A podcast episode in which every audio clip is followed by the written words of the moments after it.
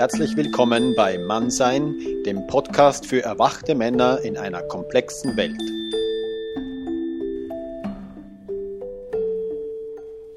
Hello, everybody. Here is uh, Heinz Robert again. I'm today together here online with Eyvind Figeschau Skellum.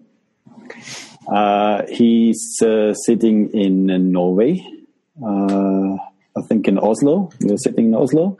Yes. Yes.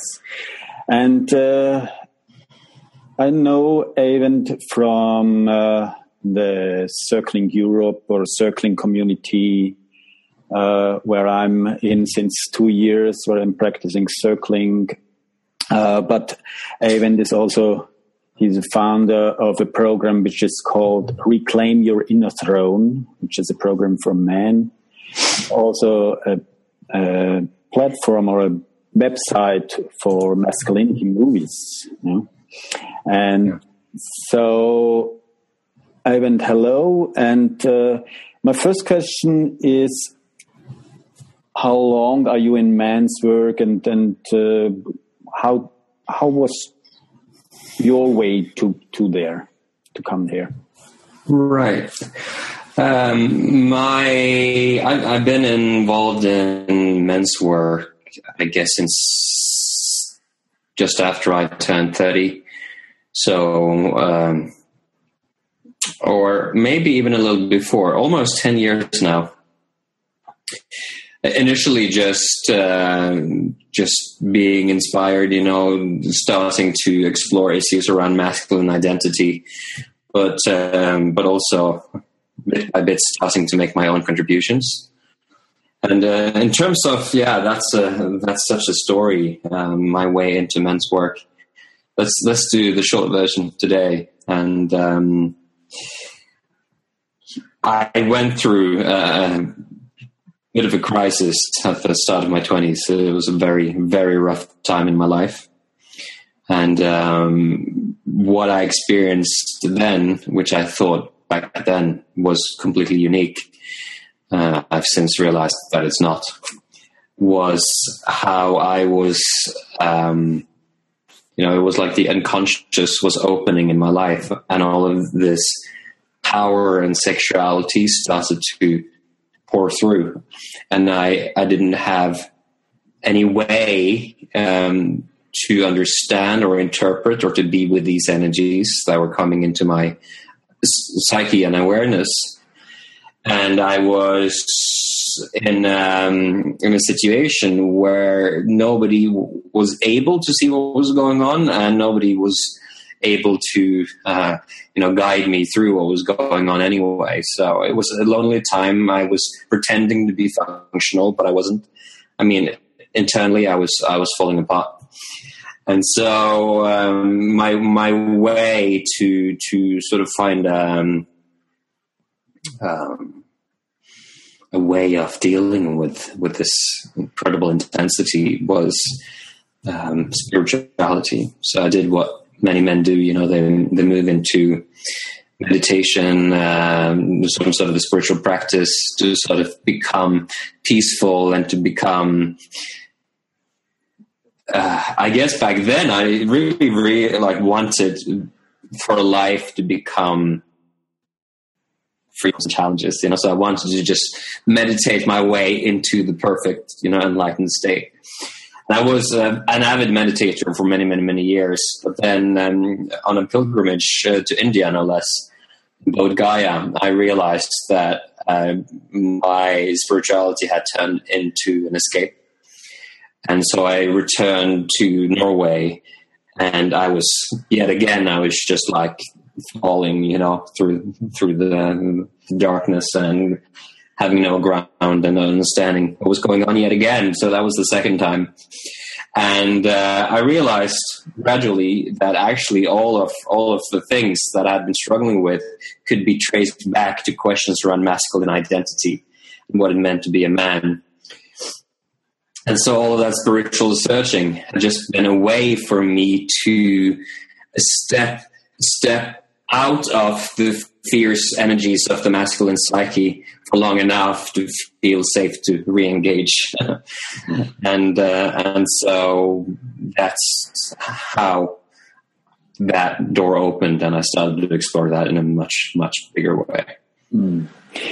masculine energy what does that mean for you Well, there are two ways for me to answer that question. It's a more general philosophical inquiry, or it's what it actually meant in this particular case. Yeah.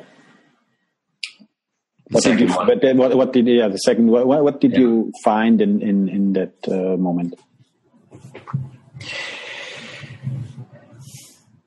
Well, there is there is there is some sort of um,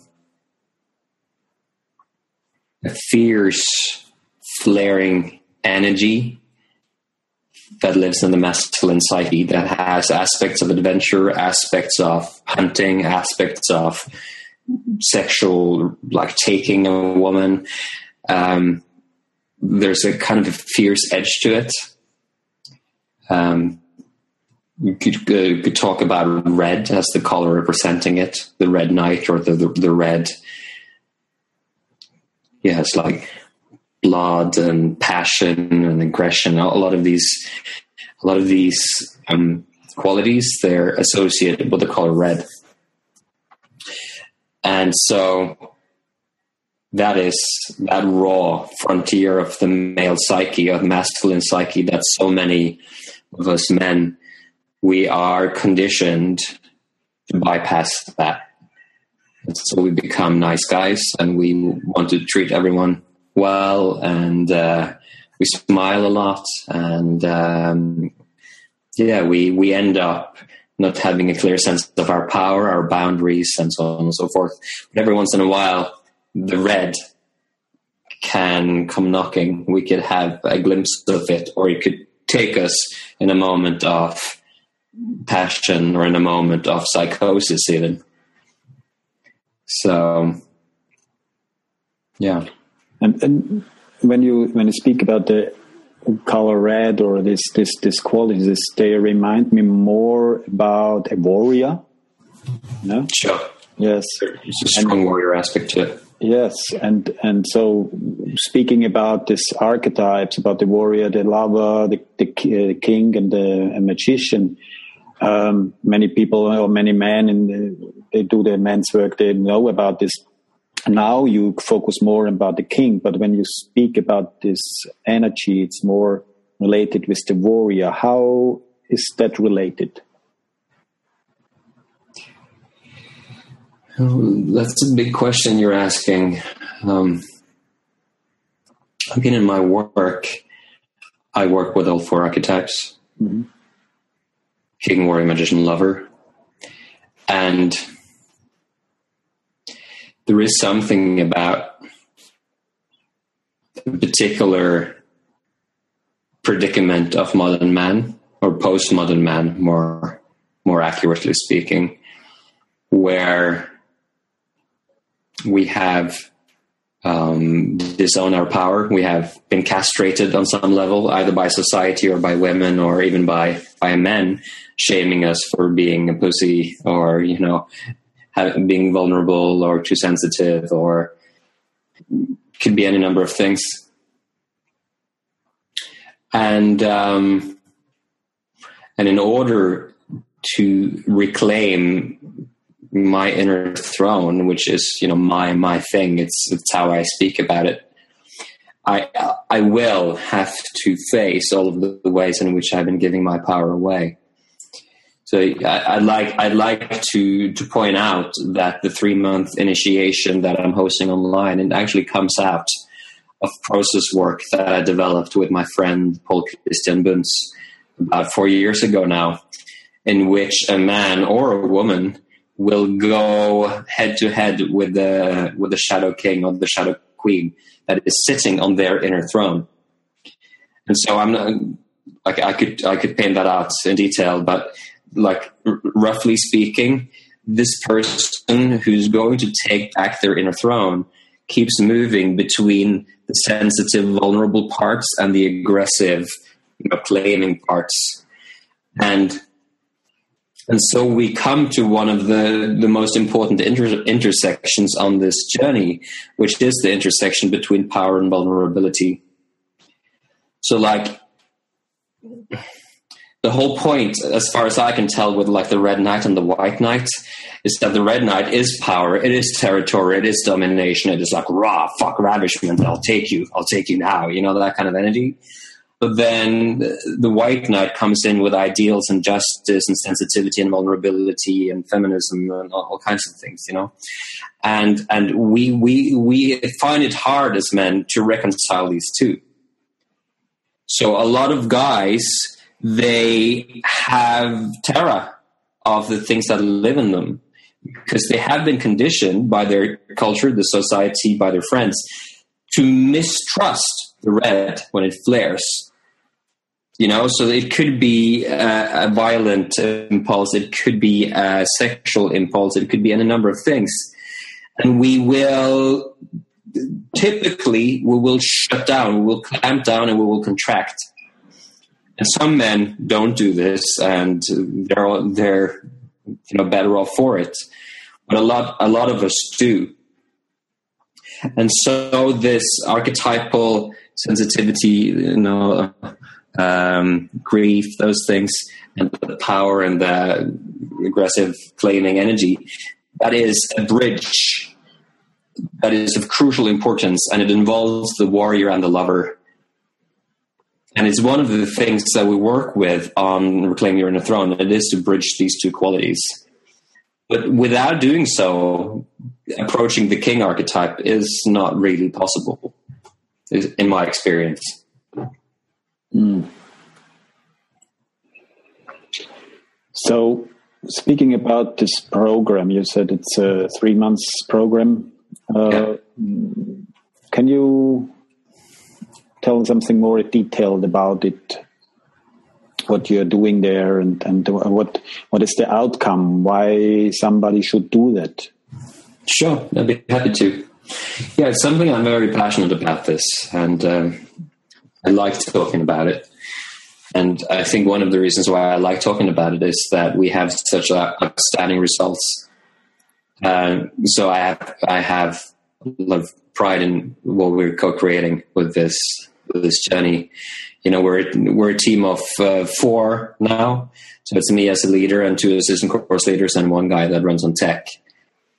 And yeah, so so this this body of work is growing and and so the men you know they they they understand that there's something they can they can feel there's a lot of the time what i hear is there's there's some kind of a charge around it they they feel okay this this seems more real or more authentic or less bullshit than what they're normally used to this is one guy on the on the last round talked about he'd been looking for a long time and a lot of what he found was like fluffy you know, um, abundance thinking. And if you just reprogram your thought to think happy thoughts, then your your life would be really wonderful.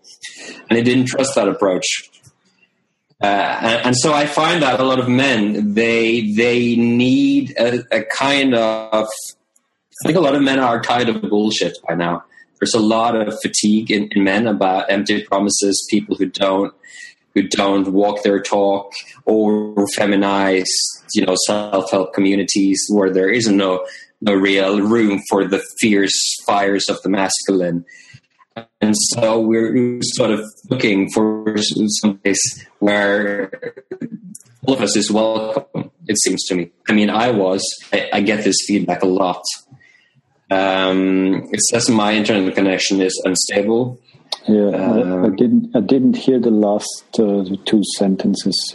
Well, uh, I can. I can. I can. I can redo it. Uh, I was talking about how um,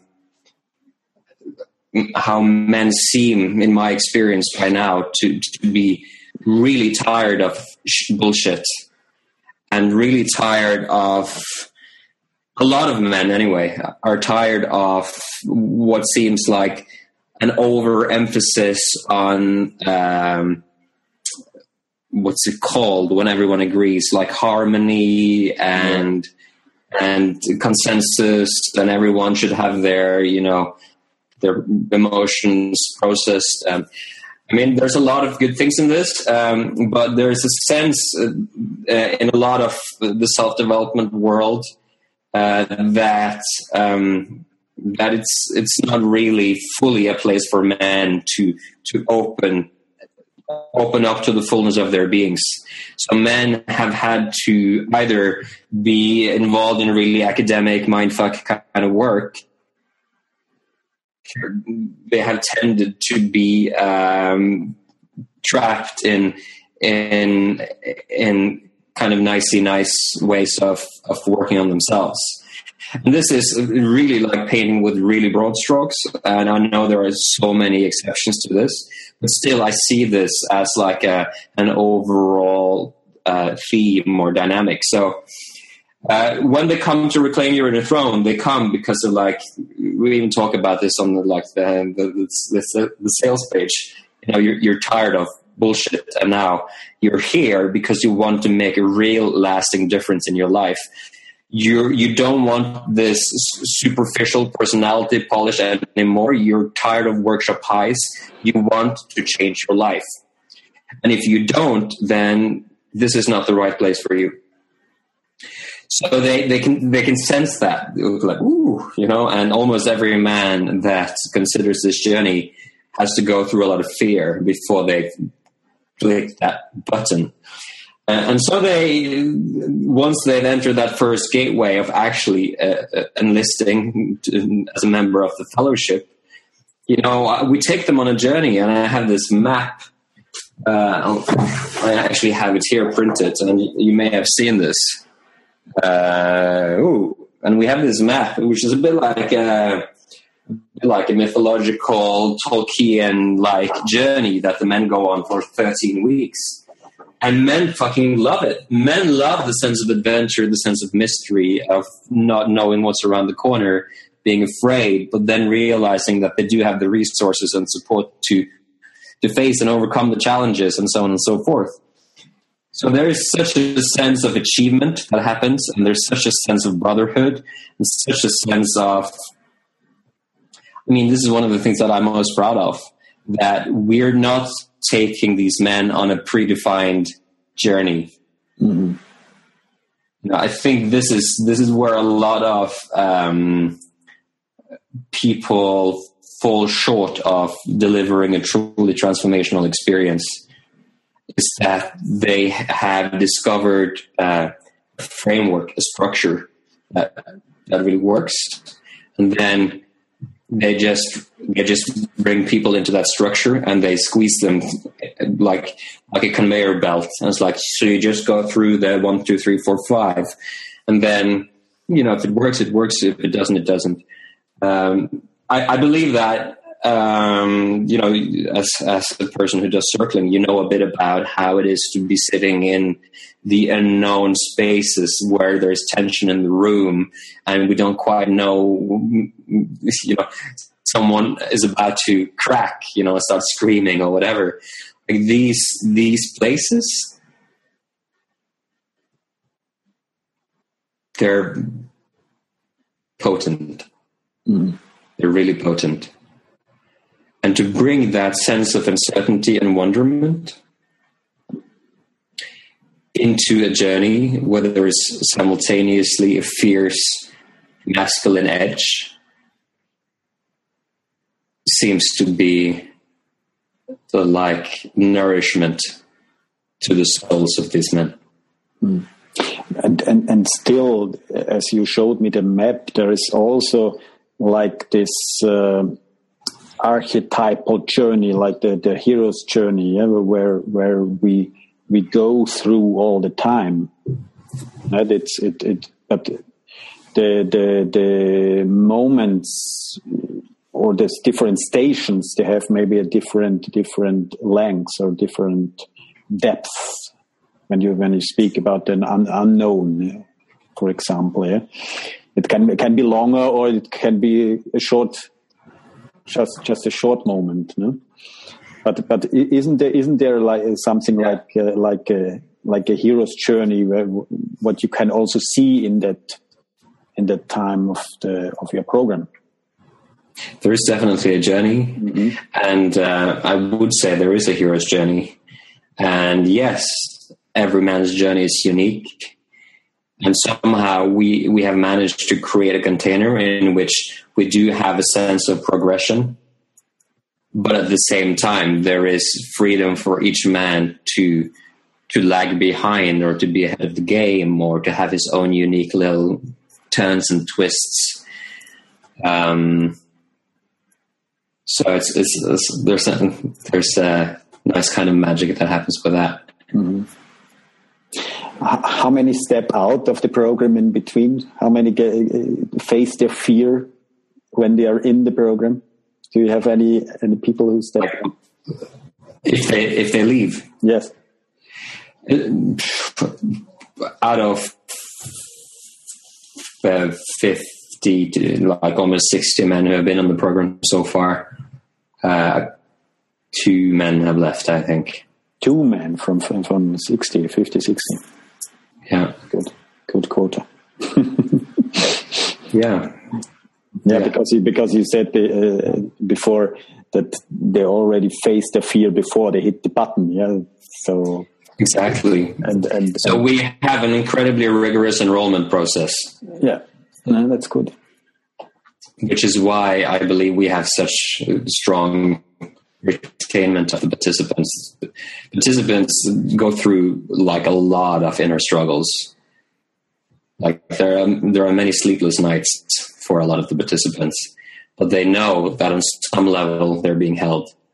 And so once they burn through the challenges, there's like such a nice feeling of breaking free of the old, you know, conditioning and, and the old story. So it's beautiful to see.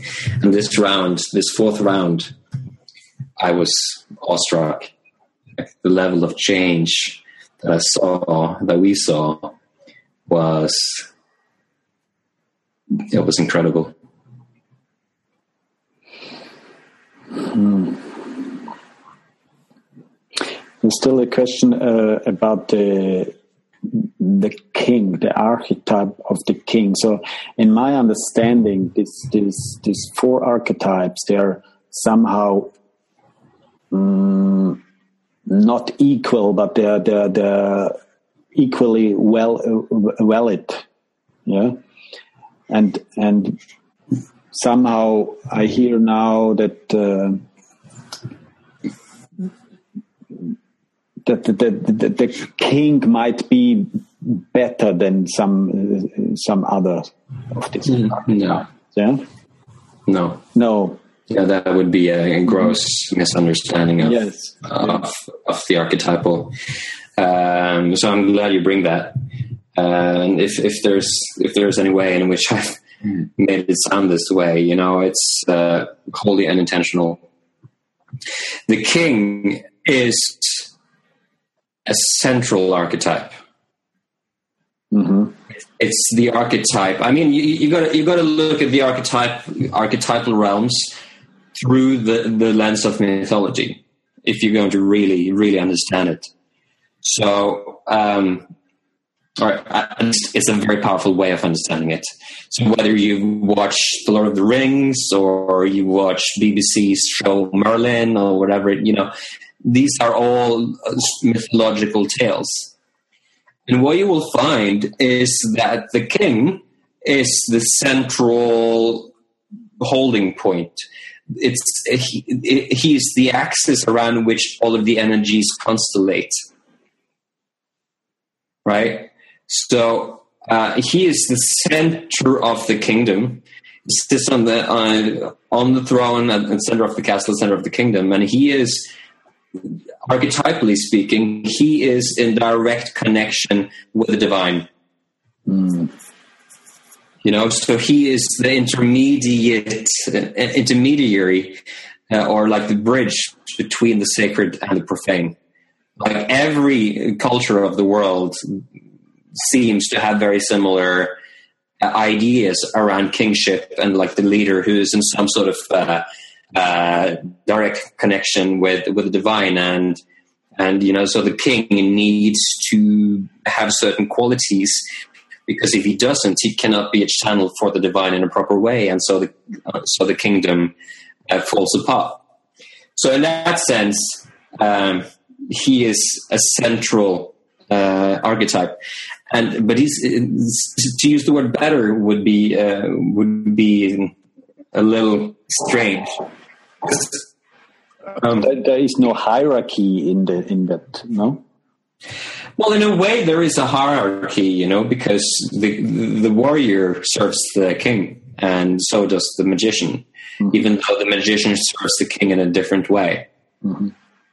Um, so clearly, a general who is um, well, the very sort of the very um, essence of warrior, like a proper authentic warriorhood, is that as a warrior, I live in service of a higher principle. And that higher principle is given to me through the king archetype. Mm-hmm. So I just have an, an, image maybe to, to understand it for me. When you look at, for example, at the, the different, uh, the multiple and, uh, intelligences from Howard Gardner, yeah? you have this, uh, you have this uh, cognitive intelligence, yeah. which is very important to, to develop all the other uh, intelligences. Mm-hmm. That, that, I see that the cognitive intelligence, like the king, yeah, and all the others, uh, I mean, sexual intelligence, emotional intelligence, uh, spiritual intelligence, they they serve that. Like, could that be like like like that? So yeah, in terms of if we're going to sort of uh, if we're going to go into a conversation where we're sort of taking the four archetypes and attaching certain qualities to them, when we're talking about this particular, you know, understanding, wisdom, knowledge, we are talking about the magician, yeah, not the king. So at the start of this journey, reclaim your inner throne, we go into magician territory, and there is there is a week on on the journey that's called the map maker of the east.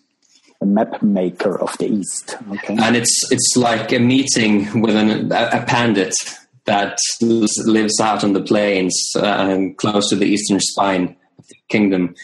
And uh, he's an eccentric guy and he's traveled realms and he's mapped out all of the you know the bestiary and all of the entities and all of the the, the landscape that we're going to traverse so this this archetypal figure of the mapmaker of the east he he is the keeper of of knowledge and wisdom and so we meet with him and he gives that to us so that we get to continue on our journey with a certain um, sense of uh, empowerment.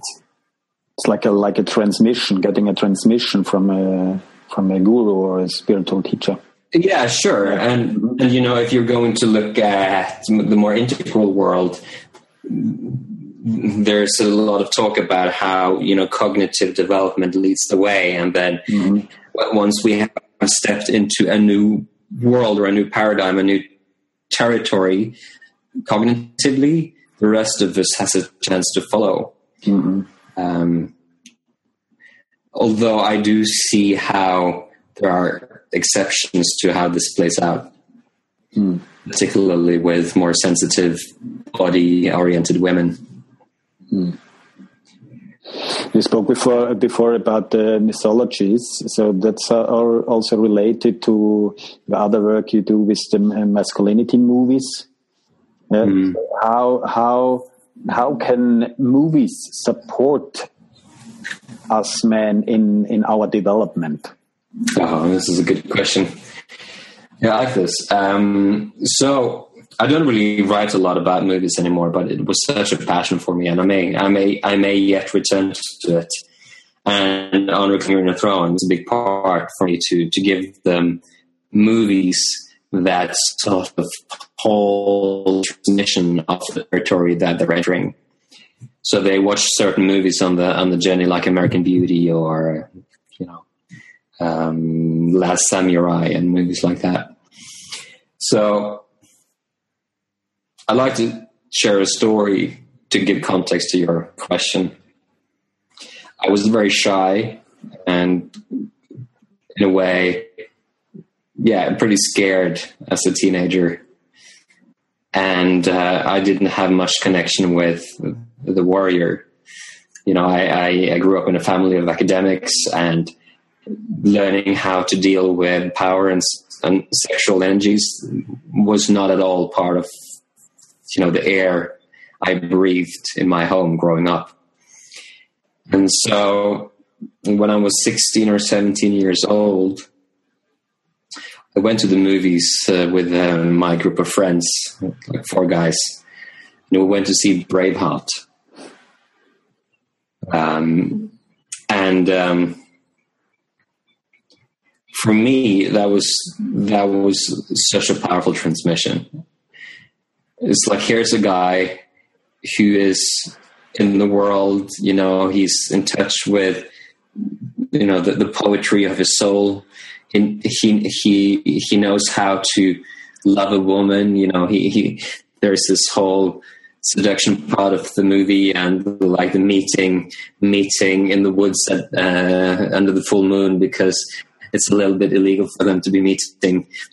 And, and so all, all of the, the lover energies were there, but but, but even more so, there was this sense of such willingness to to sacrifice in service of something higher. So um, William Wallace Braveheart, you know, he ends he, he ends his life in order to free the Scots of tyranny. And I remember walking out of the cinema that, that night, and I was just like, I was floored because I had, I had felt an energy in my body that I had not known in my own subjective, you know, body mind.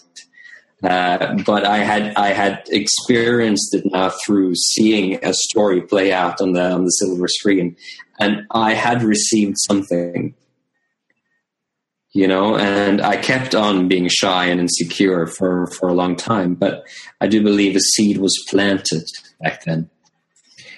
And so, you know, when I when I started talking about or writing about movies, uh, it was from the perspective that they are so much more than entertainment, and that I wanted people to realize this.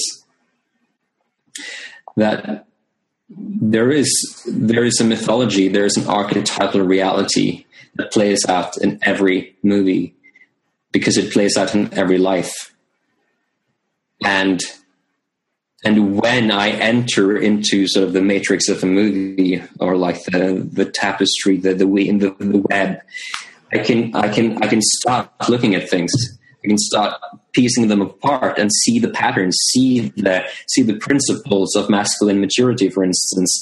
When you know, so like American Beauty for me, like such an incredible example of of the very thing, the very story that we're talking about of having become completely domesticated, like a nice guy, pathetic. I have no energy left in my life. My woman walks over me. I, I do whatever my boss tells me. I have no spine. I have no balls.